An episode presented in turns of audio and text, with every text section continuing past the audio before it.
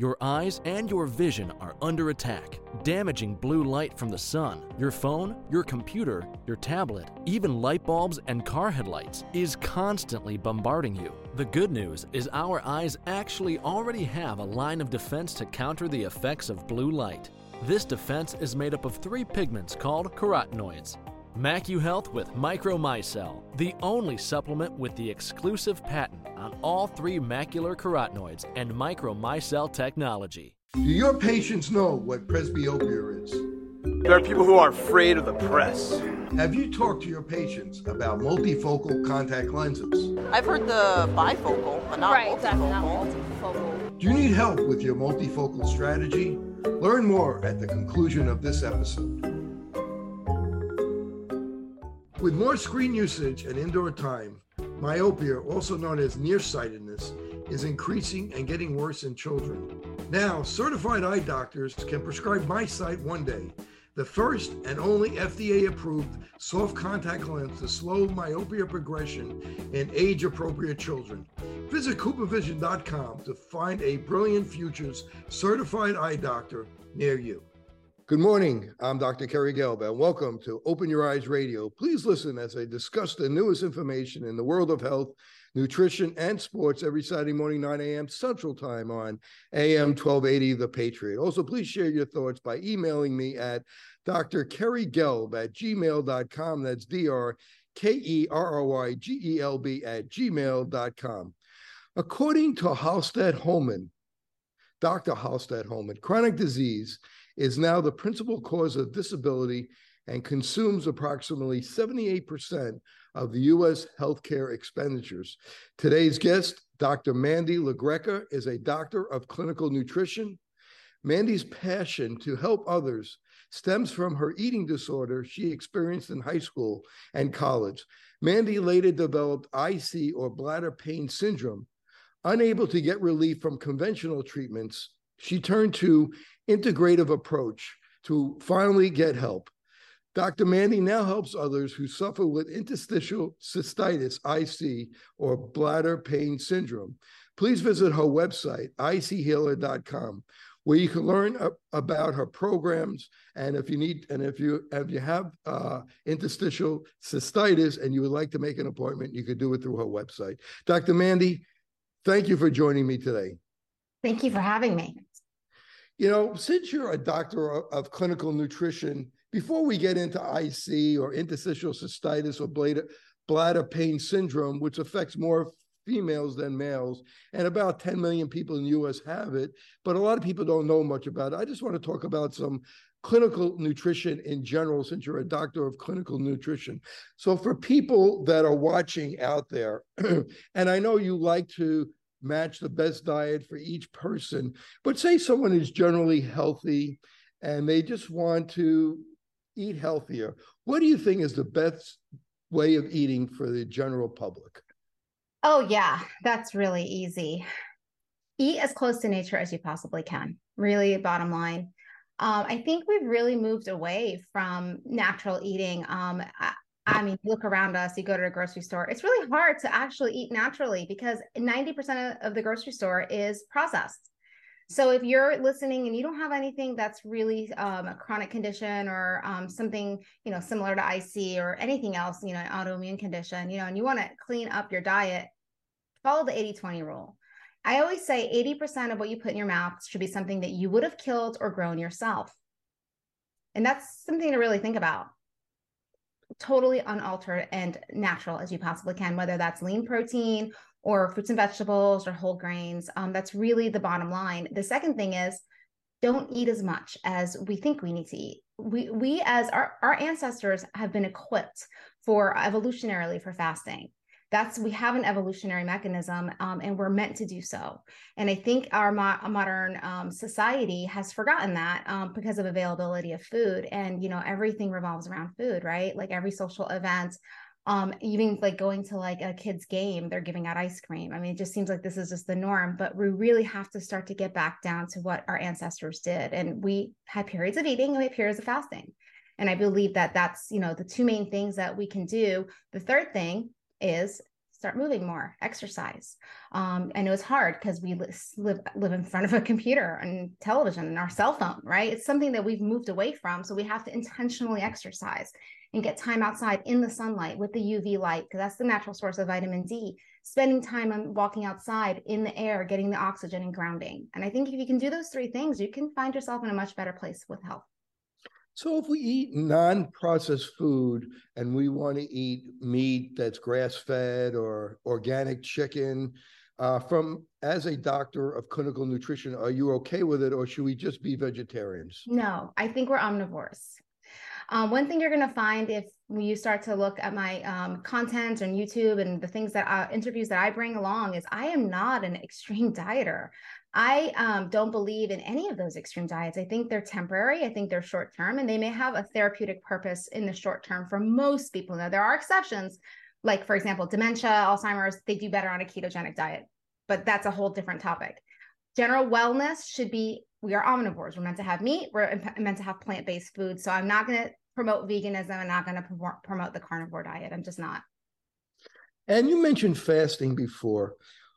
Are you a proponent of fasting? And if you are going to fast, what do you think the best way to do it is? Well, I just broke a three and a half day fast today. So I am a big proponent of fasting. I just fasted for 82 hours. Um, knowing my, so if you listen to my history, I had an autoimmune like condition. So IC has a lot of symptoms similar to an autoimmune condition. And that was one of the main ways I was able to put my bladder pain into remission was with a five day water fast. And I do one every uh, quarter. So every quarter, I'll do like a three to four day fast. Um, I think it's very individual. So for most people, start with 12 hours. I think everyone should be, you know, there should be a 12 hour fasting window for every single person, not excluding children. Okay. So children are not, so let's exclude children out of that. But for adults, from the time you eat dinner till the next morning, there should be a minimum of 12 hours. Now, the older we get, the longer that window should go, just because there's more, you know, things going on with age, oxidative stress, inflammation that fasting can clean it up. So, you know, when I'm talking to somebody who's trying to lose weight um, and they're overweight, 16 hours a day is ideal. So if you can get a 16 hour daily from so that would be eating eating dinner at six and breaking it at 10 that's not very hard right? Six o'clock to, to 10 a.m um, and then there's periods of time where you want to go a little longer. And so for people who want a little bit more maybe they want more advanced weight loss or maybe they want to clean up some inflammation or maybe they have some rheumatoid arthritis or they have some aches and pains then it's ideal to do maybe a once a week maybe do something like 18 to 24 hours. And then when you're getting really hardcore like me then you're looking at like a three to four day fast a few times a year. And that's not easy to do and it's not for everybody. So just want to make that clear.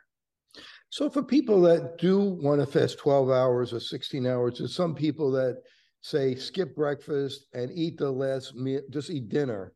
And then people go to sleep. And to, to me, that's the sumo wrestler diet. You just eat and then go to bed.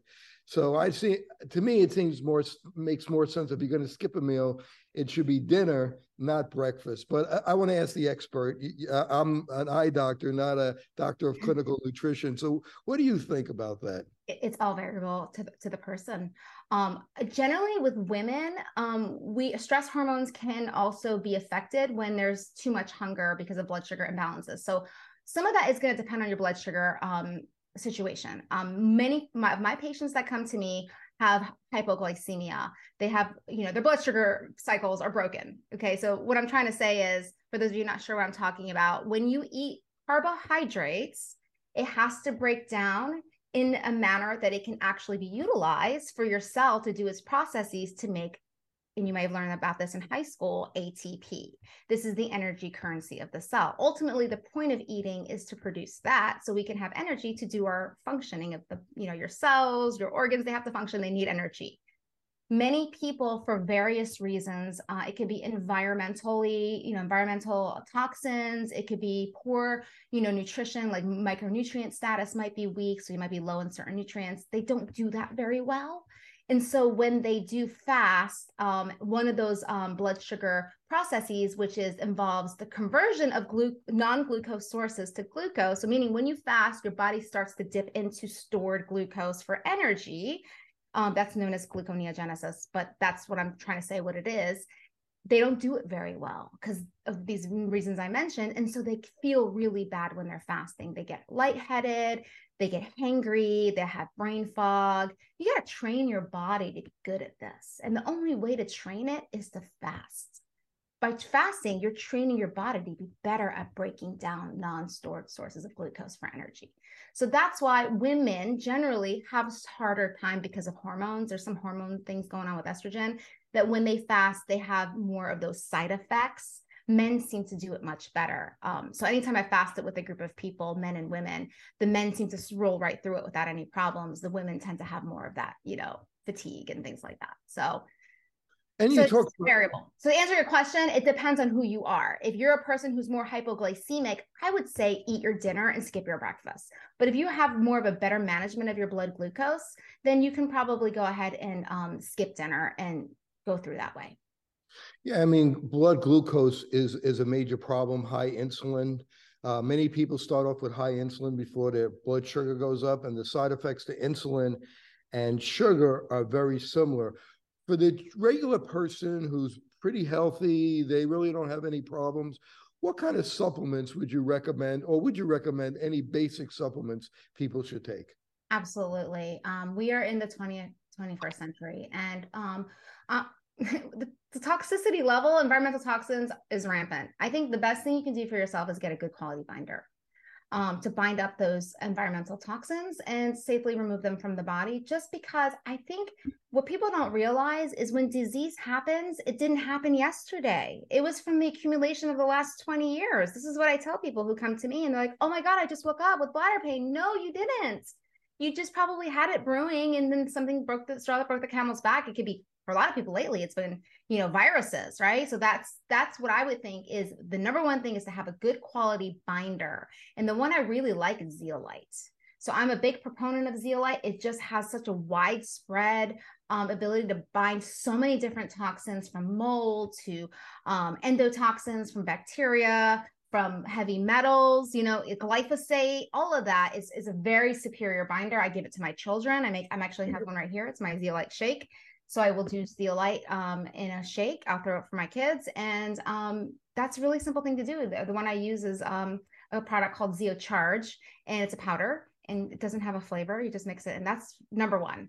Um, the other thing that I would recommend is, you know, a multivitamin. You know, if you haven't done a vitamin test and you don't really know if there's any, you know, deficiencies or, or per se, um, a good multi-quality multivitamin, whole food would be fine, whole food vitamin, because our soil quality and multi-mineral as well vitamin and mineral because our soil quality is just not where it should be. I mean for example there's barely any boron in our soil right? So there's a lot of different um, micronutrients that are missing. And so if you could replace that with a quality multivitamin multi-mineral that's important. Give me a brand of a multivitamin multi-mineral that you that you like um, so there's a bunch of like Pure Encapsulations has a good multivitamin. Um, so I like the cleaner product lines. Um, if you don't have access to those on Amazon, there's a few out there that are just make sure I don't know specifically a good brand on Amazon, honestly, because I shop through my dispensary. So Pure Encapsulations is a good one. Um, Thorne has some good ones. As long as it's got, you know, at least the RDA of what your vitamin and mineral needs are. And um, you know, mineral wise you can do like trace element drops in water and and because our because that's another thing. I think when people filter their water they don't realize that they're also filtering the minerals so they need like revo- like uh, reverse osmosis water it's removes almost everything right so you're actually removing the minerals so you're going to want to replace that and so there are like you can get like some drops online um, and replace it in your water. So, and you know, honestly, um, sea salt, um, like Baja Gold sea salt is one brand that I really like. It has a lot of minerals in it besides just salt. So if you're going to use salt in your food, a sea salt, that's a good one, Baja Gold, because it has a wide range of different minerals in it. So you mentioned uh, zeolite. Do you have to take it away from vitamins? You have to take it away from food so it doesn't bind out some of the good things that you're trying to do for yourself? The research shows not necessarily. It actually shows that it helps absorption of minerals, interestingly enough. It's hmm. not like charcoal. Activate charcoal will do that. So, with Activate charcoal, another binder, you would want to take that away from food and from supplements. But my understanding with what I've learned about zeolite is it actually enhances absorption. So it's a very interesting dynamic. So what's binding the toxins and the metals, it's actually helping you absorb your minerals. And that's why when I take my zeolite, I also take it with fulvic acid together because fulvic acid is another really good um, mineral supplement. So if you want to get good quality minerals, you can get it through a fulvic acid and take them together. So the company that I use, the Zeo Charge, they have a fulvic charge. So I tell my patients, take your Zeo Charge with your fulvic charge. And I'll tell you, people who've done it, they've noticed a dramatic rise in their energy levels.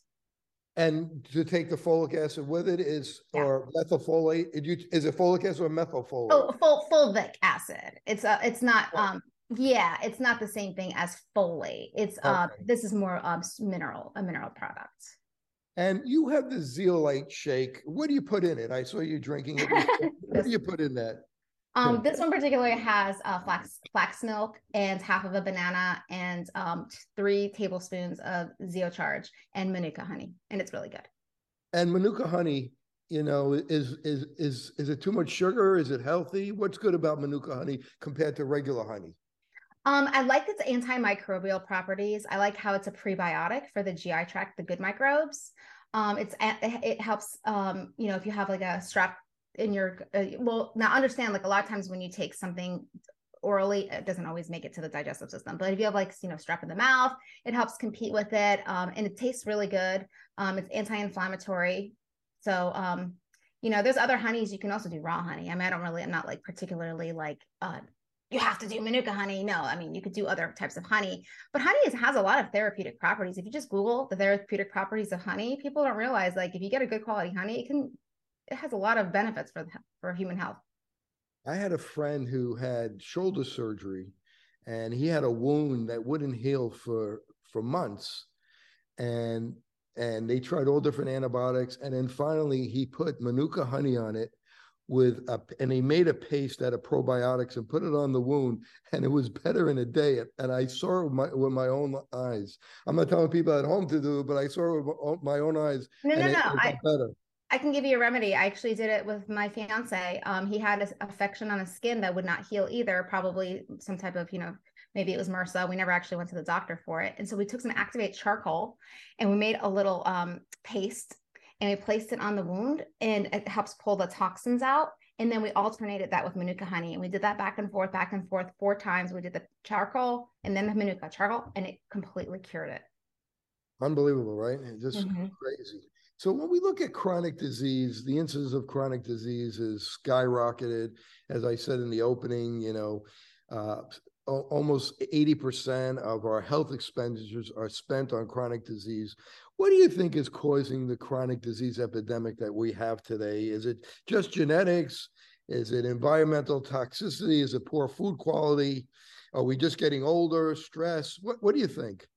I think it's a combination of not spending enough time with nature and stress. Um, I think we have um, our fra- families are fragmented. We don't spend enough time, you know, with our family members. We're we're everything's go go go go go. I mean, I live in North Carolina, so not so much here, but I'm originally from New Jersey, the New Jersey New York area. It's horrible there. I mean, it's that's why we left because the stress levels are ridiculous. Just sitting in traffic for 45 minutes every day is stressful. So I think it's a combination of um, financial stress, family stress, um, maybe marital stress, um, you know, work. Um, and then there's, you know, pollution, right? Like think about like New York City and air pollution. Um, and then our environmental toxins. And I honestly think the other piece of it is the food industry. I think they're poisoning us. Um, I think it's just the what they're putting in front of us is not good quality, and we're seeing a lot of people who've got a ton of inflammation in the body. Oh, and one more thing, our GI tract is not healthy. We have a very poor GI tract profile in in, in the westernized countries. Um, leaky gut, you know, I'm sure you heard that term before.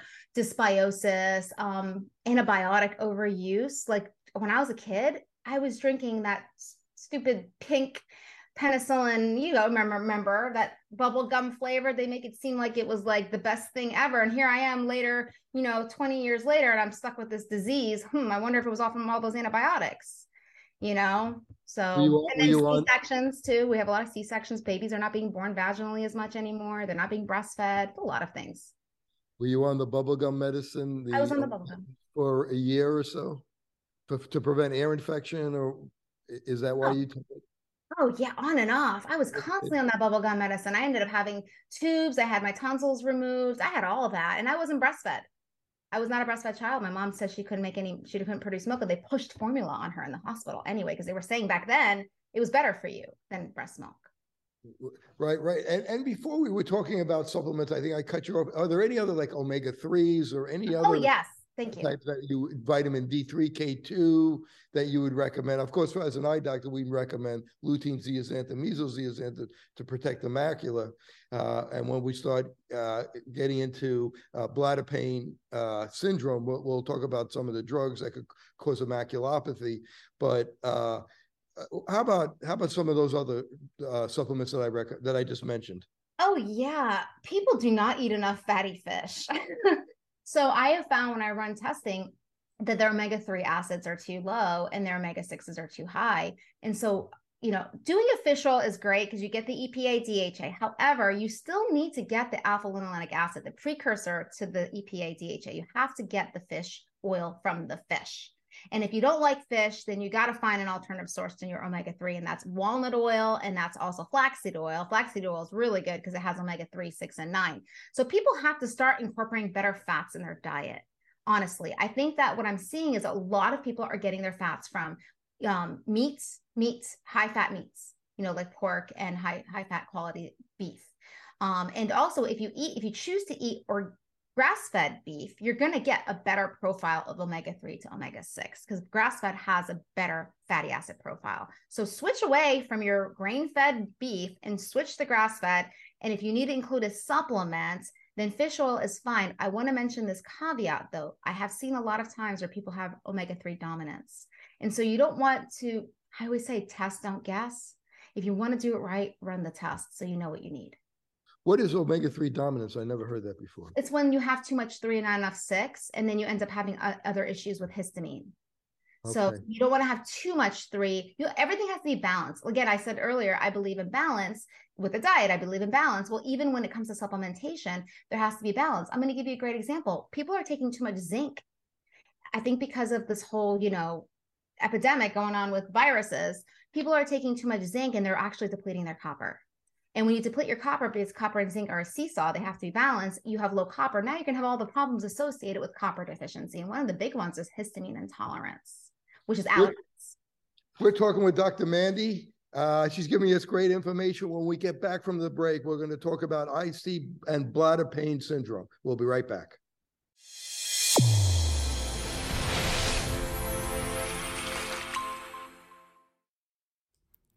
MacuHealth your science born and tested solutions for visual performance, macular degeneration, and dry eye syndrome. New products coming soon. Embrace the science.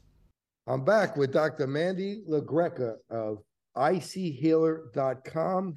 Uh, she's giving us great information on nutrition and health. She's a doctor of clinical nutrition. And before she talked about zeolite, and if you, it's called Zeo Charge, Z E O C H A R G E from Zeolite Labs.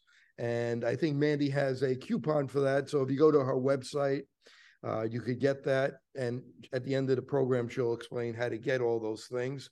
But as as we come back from the break, I want to ask you, Mandy, about colors, different color foods. I noticed that a lot of people, I would say, if I did a survey, I would say probably close to 99% of the people eat the same foods over and over again. They have like five foods they eat and they just eat them over and over again. How can we do better with that? Oh yeah, this is so my wheelhouse. Oh my gosh. So um when I the one of the number one things people tell me is what can I eat? And so I show them the rainbow diet. So this rainbow diet was actually developed by Deanna Minich, who's also CNS, and she um, explains the benefits of eating plentiful colors in your diet. Um, and that's really good for not only your immune system, but also for your microbiome, the little microbes in your gut that are sending signals throughout your body. It helps them become happy, makes them happy. So, one of the ways to do that is well, first of all, go to the grocery store and spend more time in the produce aisle. Walk away from the middle aisles and spend most of your time. If you see me in the grocery store, I am mostly in the produce aisle. I wish it was bigger, Um, and try to get one color of the rainbow. So there's, I think there's seven colors. Yeah, seven colors of the rainbow. Get one of each um, from fruits and vegetables. Um, and when you make food, you're going to try to get one of each color at each meal. So if you're making a shake, you might want to put a little bit of each thing in your shake. If you're making a salad, that's pretty easy. You can put apples, strawberries, blueberries. Um, you can put, you know, red peppers, green peppers. I mean, it's not a hard thing to do. It just has something that you have to get accustomed to doing. And I think because we're creatures of habit, you're right. People go to their beef and broccoli and their potato, and that's their dinner. Um, we need to really start to think about how to improve the microbiome. I want everyone listening to watch a movie called Let Them Eat Dirt. It's a really good movie about the microbiome. It's on Vimeo. Um, it's I always show it to my students because I'm also a, a biology instructor as well, and they love it. Um, show it to your kids. Teach them about the importance of your microbiome and how your diet is the one and only tool we have to improve our microbiome. We don't have a lot of tools. We're not going to run and do a fecal transplant. It's not necessarily re- recommended to do that. The one tool we have to improve our microbiome is through diversifying our diet with the colors of the rainbow, plain and simple. And you recommend probiotics, prebiotics, since we're talking about improving the microbiome? I do. I don't think most of the probiotics in the market are actually doing much. Um, um, the ones I really like are the soil based probiotics the Bacillus subtilis, and um, I use a product through Microbiome Labs called um, HU58 and then Megaspore. The research has shown that these probiotics are actually modulating the environment of the GI tract and improving like the you know, acidity of it and the um, environment to allow your diet to do its job better. So I think it has to be a combination of the probiotic and they have a prebiotic product as well together with your diet they kind of work synergistically so you can't just take a probiotic and eat junk food and i don't think you can just eat healthy and not take one nowadays because of this 21st century i think we've killed a lot of our really good microbes through our you know lifestyle through antibiotics through pesticides herbicides so i think we do need still need some of these probiotics to help give us a boost and how about fermented foods it depends on the person. So I work with a lot of people with bladder pain syndrome. They can't take fermented foods because it causes histamine. They are high in histamine. So if you don't know what histamine is, think about when you if you have an allergy and you go outside and you start sneezing, or you have like runny nose or itchy eyes, or if you get a skin allergy, that's histamine. Well, people with bladder pain syndrome have a lot more histamine in their bladder. And so when they eat fermented foods, they will have more bladder pain because they're having more histamine being produced in the bladder. So they can't. And I recognize this with myself because I was drinking kombucha all the time. And every time I drank it, I had pain and I didn't understand why. And now looking back, that's what it was. Well, since you brought up uh, bladder pain syndrome, interstitial cystitis, bladder pain syndrome, you're an expert on that. What is bladder pain syndrome or interstitial cystitis? Currently, the medical literature calls it idiopathic. It is um, considered non-infective, um, and it is there's two different types. There's the ulcerative type and the non-ulcerative type. So most of my patients have the non-ulcerative type. People who have the ulcerative type have Hunner's lesions, and they're given a different diagnosis. Treatment's different. Um, it's basically it's kind of like IBS. You know, like IBS, people like, what is it? It's a cluster of symptoms, but they can't really pinpoint an exact cause.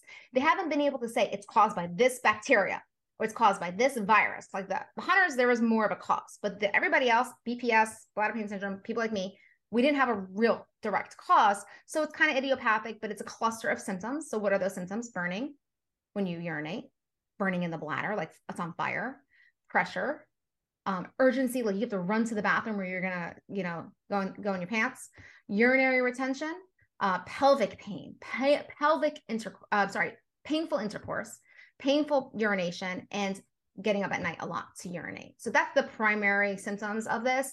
And when someone is going to the doctor and they go in and they say, I have these symptoms, and they do a urine analysis and there's no bacteria generally when they do it, they say, okay, well, it's not a UTI, you probably have IC. So that's kind of how it's being diagnosed. There are other ways to diagnose it, like a cystoscopy and those kind of things, but they're not really finding. A lot of women don't get any answers from these tests. It's usually just symptomatic. And people could urinate up to 60 times a day. Absolutely. I mean, that's a pretty uncomfortable way to live. And there's a there's approximately three to eight million women, and even men get this, one to four million men. So there are about 10 million plus people that suffer from this condition, and nobody really knows the cause of it, do they? Well, we are getting really close to it, um, at least on the integrative side. On the um, conventional side, not so much. but on the integrative side, um, we do think that there's a lot of causes actually. Um, there's obviously we know there's inflammation in the bladder, but the, the, million dollar question is why? Well, we are finding that there are some people who have what's called an embedded infection. I hate that term because it doesn't sound scientific, but in reality, it just means that there might be a biofilm and some dysbiosis in the urinary tract because we know now that the urine is not sterile. We thought it was, we used to think it was because when we did cultures, that's what was taught to these doctors. But now some of these new diagnostic tools like PCR and whole genome sequencing, we're realizing that no, there's a microbiome microbiome in the bladder, and it should be mostly lactobacilli. But what's happening is because of all these things we talked about earlier toxicity, antibiotic overuse, stress we're having more dysbiosis now in the bladder. And that presence of bacteria, and there's some common ones that are often found, they're inflammatory. And because they're inflammatory, they're causing damage to the bladder lining. But to make complications even worse, there's a whole nother piece of this there's oxalates in our diet and oxalates in our gut that are actually creating damage to the bladder lining as well. They're really sharp. And I know because I used to pass oxalates all the time in my my urine. I could see it. Like I literally could see it. And they, when you did a urinalysis, you could see the oxalates because my oxalate levels were high. So these are crystals that your body produces about you know as part of your own metabolism. Everyone makes oxalates but some people make more. Some people pass more. Maybe their diet's high in oxalates. Maybe they're producing a lot of oxalates. That's the other root cause that i'm finding with this problem. And the urine is cloudy when you look at it with someone Correct. that's passing a lot of oxalates. Correct. Correct. You know, con- conventionally, uh, uh, for, for the treatment of bladder pain syndrome, uh, Elmiron is a drug that's used. And if you could talk a little bit about that, I could tell you from the eye point of view uh, that that that drug could actually cause uh, central blindness because it, it, could affect the part of the eye called the macula, and you can get something called a maculopathy. And you know, people you don't usually get it until they've been on the drug about 14 years or so, but people can start having symptoms about three years. So they if they are on this medication, Elmiron, they have to be checked regularly by, by an eye doctor. Uh, same with Plaquenil. Plaquenil is used with rheumatoid arthritis. And we see that in the eye that it could be a, a side effect of someone with lupus or rheumatoid arthritis on Plaquenil. It's something very similar with Elmiron. But have you seen that? Have has patients done well before we get into the integrative approach? How have people done well? And do you see a lot of people with hair loss? As a side effect, they get diarrhea or nauseous from the medication. So understand the people who come to me are people who probably refused conventional treatments or have had bad side effects from them. So um, they're coming to me as a as basically like you're my last hope. Um, I was offered Elmiron and I denied it because I saw the side effects was hair, hair loss and you see the amount of hair on my head. I did not want to have to do that. So that was like You don't want to look. I didn't want to. Yeah, exactly. I didn't want to lose hair. I was, you know, I have good head of hair. Like it, that was a deal breaker. Um, so um, the only thing I know about Elmiron is supposed to help replenish the GAG layer. Um, and that is uh, basically uh, a glycosaminoglycan layer that's over your bladder lining, which protects it from things like bacteria and oxalates and all the other acidity of the urine. And the conventional medicine says that it has been deteriorated because of they don't know why.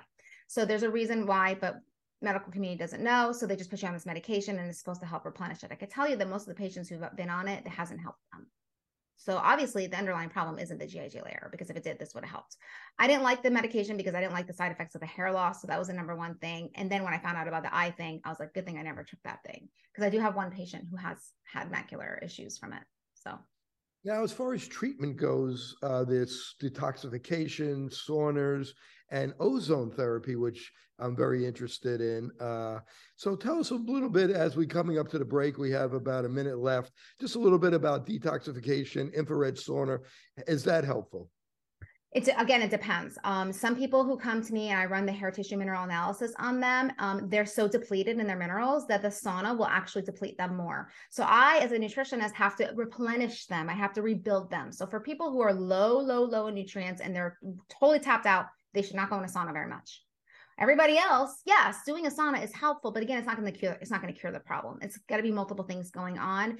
Um, but yes, it does help remove some of the toxins. It also helps upregulate mitochondrial production. And anytime you improve energy in the body, your body figures out how to heal itself. And we've been talking about IC or BPS, interstitial cystitis bladder pain syndrome, which is a little more common than most people realize. And people that have it are very uncomfortable. They're running to the bathroom, you know, up to 50, 60, maybe 70 times a day. They can't sleep. They have no energy. And uh, I, as we were at the break, Dr. Mandy was talking about how we could help people, a multifactorial approach. How can we help people with IC or bladder pain syndrome? Mandy, uh, could you uh, continue? Yeah. So the first thing is we i as a practitioner have to know your health history. If i don't have your health history it's very difficult for me to help. So that's the first thing is you know if you're gonna you're gonna have to understand that there's reasons why you're here. It didn't happen overnight. There was probably something that triggered it. I see a lot of things like trauma is a big one. I see um, birth control use. I see things like mold exposure um, I see people who are vegans and they were juicing lots and lots of oxalates in their diet, and I see a lot of gut dysfunction.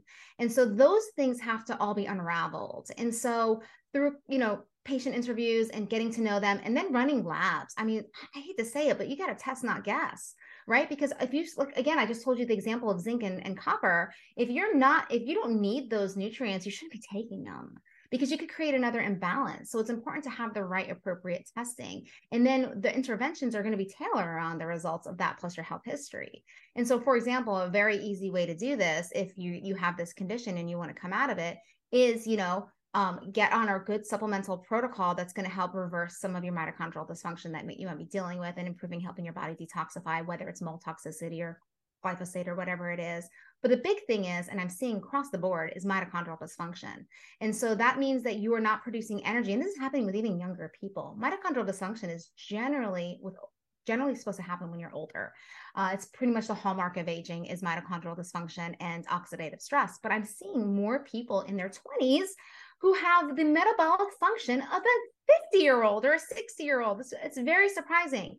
And so this is a problem. And so this needs to be reversed. And you can do that with good diet. You can do that with good lifestyle. We talked about sauna. We talked about exercise. We talked about spending time in nature. And then the supplements to help improve your mitochondria to function. Because ultimately, when you have better functioning mitochondria, you're going to feel good.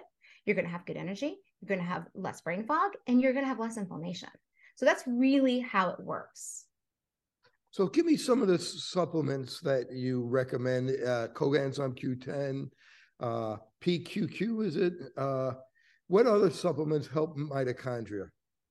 Um, well, honestly, antioxidants really um so things like glutathione but again not everybody can take glutathione right off the bat because they might react to it because they may not be recycling it so there might be an nad issue so uh, depending on what the labs show um, you might take some nad for a little while and then take some glutathione especially if your levels are low um, there's broccoli sprouts wow the world of broccoli sprouts we have so foregoed here. It is an it helps an upregulate a pathway called NRF2, which is an antioxidant pathway, but also helps control your glutathione. So NRF2 actually controls glutathione. So if your NRF2 is weak, you're going to have weak glutathione. So you need to support your NRF2, which is through broccoli sprouts, which is uh, has something called sulforaphane in it. So that's really great. And if you wanted to eat broccoli sprouts, that you could do that. You can get your sulforaphane. Make sure you sprinkle a little bit of mustard seed on it because it activates the sulforaphane. Um, supplement wise, the probiotics I mentioned to you, the spore based, I give them to my kids. The prebiotics, that's not going to hurt. Um, the the zeocharge and these binders to bind up the toxins. Um, and then I think a lot of people are deficient in magnesium and vitamin B1. I'm seeing that across the board. A lot of thiamine deficiency. Processed foods can deplete your thiamine. Guess what else depletes your thiamine? Alcohol alcohol. So if you drink a lot of alcohol or you did when you were in college, you might be deficient in thiamine and that might be why you have blood sugar problems. So thiamine, magnesium, you know, again, they seesaw just like zinc and copper. They need each other. So there are nutrient partners. So you got to make sure if you're going to take magnesium, you take B1, don't don't take them separately because you might create a deficiency of the other. Um, B6 across the board is very, very problematic with um, low birth control pills can deplete B6. Um, you know what else can? antidepressants can deplete your B6. There are drug nutrient depletions. So if you're on a medication for something, you might be creating a depletion, like like a lot of statins can deplete your CoQ10, for example. So you need to be taking CoQ10 if you're on a statin. So again, it's very individualized, but there are some general things. Before we, we talked about ozone therapy, tell us a little bit about ozone therapy. We're we got about five minutes left. Uh, I think people listening to this would be very interested, something they might not, may not have heard about in the past. So ozone is a gas. It's three molecules of oxygen, and it's actually a very reactive molecule. And that's the beauty of it. Because it's so reactive, it has a lot of therapeutic benefits.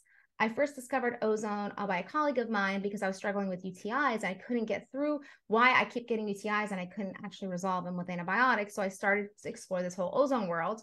And um, now a lot of integrative practitioners are using it. So it's a gas. Um, you could administer it um, in your vein uh, through a process called autohemotherapy. You can administer it rectally. You can administer it vaginally. You can actually treat it. Yeah, um, you know, with dentists will use it as well. Um, you can drink the water. Um, you can actually, um, yeah, I mean, things you actually put them in your ears if you have ear infections. And so what it does, it remember I just said NRF2 pathway, it upregulates it, just like the broccoli sprouts does. And through that, it can actually modulate your immune system. So it's not like curing anything. It's again supporting your immune system like nutrition does and helps upregulate your mitochondria as a result. And then you end up having a better functioning immune system. So your immune system can take care of the problem. That's what so the, the NRF2 pathway is very good against oxidative stress. Yes, it, it actually is has functions as a antioxidant um many ways uh, by itself it does but also it help it does um, support the glutathione, a lot of enzymes in glutathione. So it controls a lot of enzymes with glutathione. So it also has a double benefit there. And it de- and it's for the detoxification and it protects the cells within the body. Yes. So, and you mentioned before the sprouts, the broccoli sprouts are a great way to improve NRF2 p- pathway. Yeah, I have all my patients on it mainly because when I do genetic testing on them, another test that I really like to do, I do um, nutrigenomic testing. 93% of my patients have NRF2 polymorphism, which AKA called mutation. I hate that word mutation because people think it's like a, you know, like a disease, but it's not. It's just a variation of the the normal type the wild type. So 93% have this polymorphism. 67% have an upregulation in something called KEAP1 that slows down the NRF2. So you need even more support of your NRF2 if you have a KEAP1 upregulation. I remember uh, Dr. Perlmutter used to uh, have a supplement that he used to recommend for that pathway. But anyway, let's go to oxalates uh, as we're finishing up. What are the symptoms of high oxalates in the body, and how can we get rid of them? Oh, there's so many. Um, we've got um, kidney stones, or what most people know about them as, right? So if you go to look at a doctor, they'll say, "Oh, you have kidney stones," but there's a lot more. There's breast cancer, um, pulmonary fibrosis, um, pain anywhere in the body, um, joint pain, arthritis, bladder pain, interstitial cystitis, painful um, bowel movements, depression, brain fog. I mean, all plethora of things that can be anything else. They can cause them primarily for two reasons. One, they're crystals they can shred your mitochondria. They can physically shred them, but also they can embed in your soft tissue. That's the problem. And when they do, they can create deposits and they can hurt. And how can we get rid of the oxalates besides just drinking a lot of water and, uh, you know, and changing and obviously going on a low oxalate diet? And, right. Binding with minerals is a really good way to do that. So if you're low in minerals, that could be another reason why you're absorbing them easier. Also, fixing your gut health helps you absorb less in your diet. Going on a low oxalate diet, obviously. But the big one a lot of people don't know about mold overgrowth is a source of oxalates because it's part of their microbiome. So you've got to make sure you address that with the dysbiosis piece of it. And also, oxidative stress can cause your body to upregulate the production of oxalates. So you got to get the oxidative stress down using your antioxidants. You know, you talked about mold. Uh, a lot of people have mold overgrowth. Ritchie Shoemaker was the original person that used to talk a lot about it. How does that relate to oxalates? It's part of their microbiome. So aspergillus and um, I think the other species penicillium particularly have oxalates as part of their microbiome. So if you actually have uh, overgrowth of these microbes in your GI tract, well, you're going to have more oxalates in there as well. So obviously, it's going to become it has a potential to become systemic. So I want to thank Dr. Mandy LaGreca for joining me today. She's a wealth of information, as you could tell. She's given us a lot of really great tips.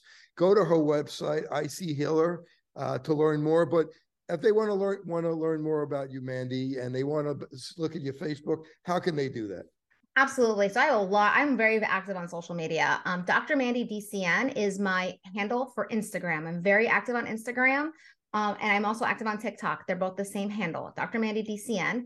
Um, I am also on YouTube. IC Healer. I do a lot of educational, and I do my own podcast there as well. I have my own podcast as well too. Oh, you can get that um, off of my Instagram. I have a link to my podcast. And finally, on Facebook, I have a private Facebook group. Um, it's IC Interstitial Cystitis. Um, obviously, you have to be approved to come in. So there are some questions that I'm going to ask you before you can come in because it is a private group. And um, I think that's pretty much my social media. I want to thank Dr. Mandy. Thank you for joining me today. This is Dr. Kerry Gelb for Open Your Eyes Radio on AM 1280, The Patriot.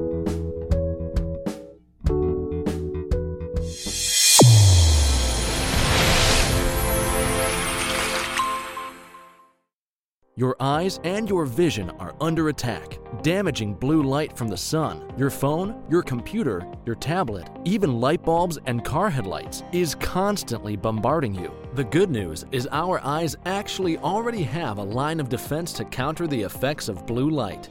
This defense is made up of three pigments called carotenoids. MacuHealth with Micromicelle, the only supplement with the exclusive patent on all three macular carotenoids and Micromicelle technology. Fitting multifocal contact lenses presents a big opportunity to meet patient needs while growing your practice. Alcon is your partner not only with our innovative portfolio, but through e learning. Learn to enhance your multifocal strategy today with the Alcon Experience Academy. OIE Broadcasting is the emerging leader in social media. We use scientific entertainment to drive more patients into your office. Visit OIEBroadcasting.com and sign up today.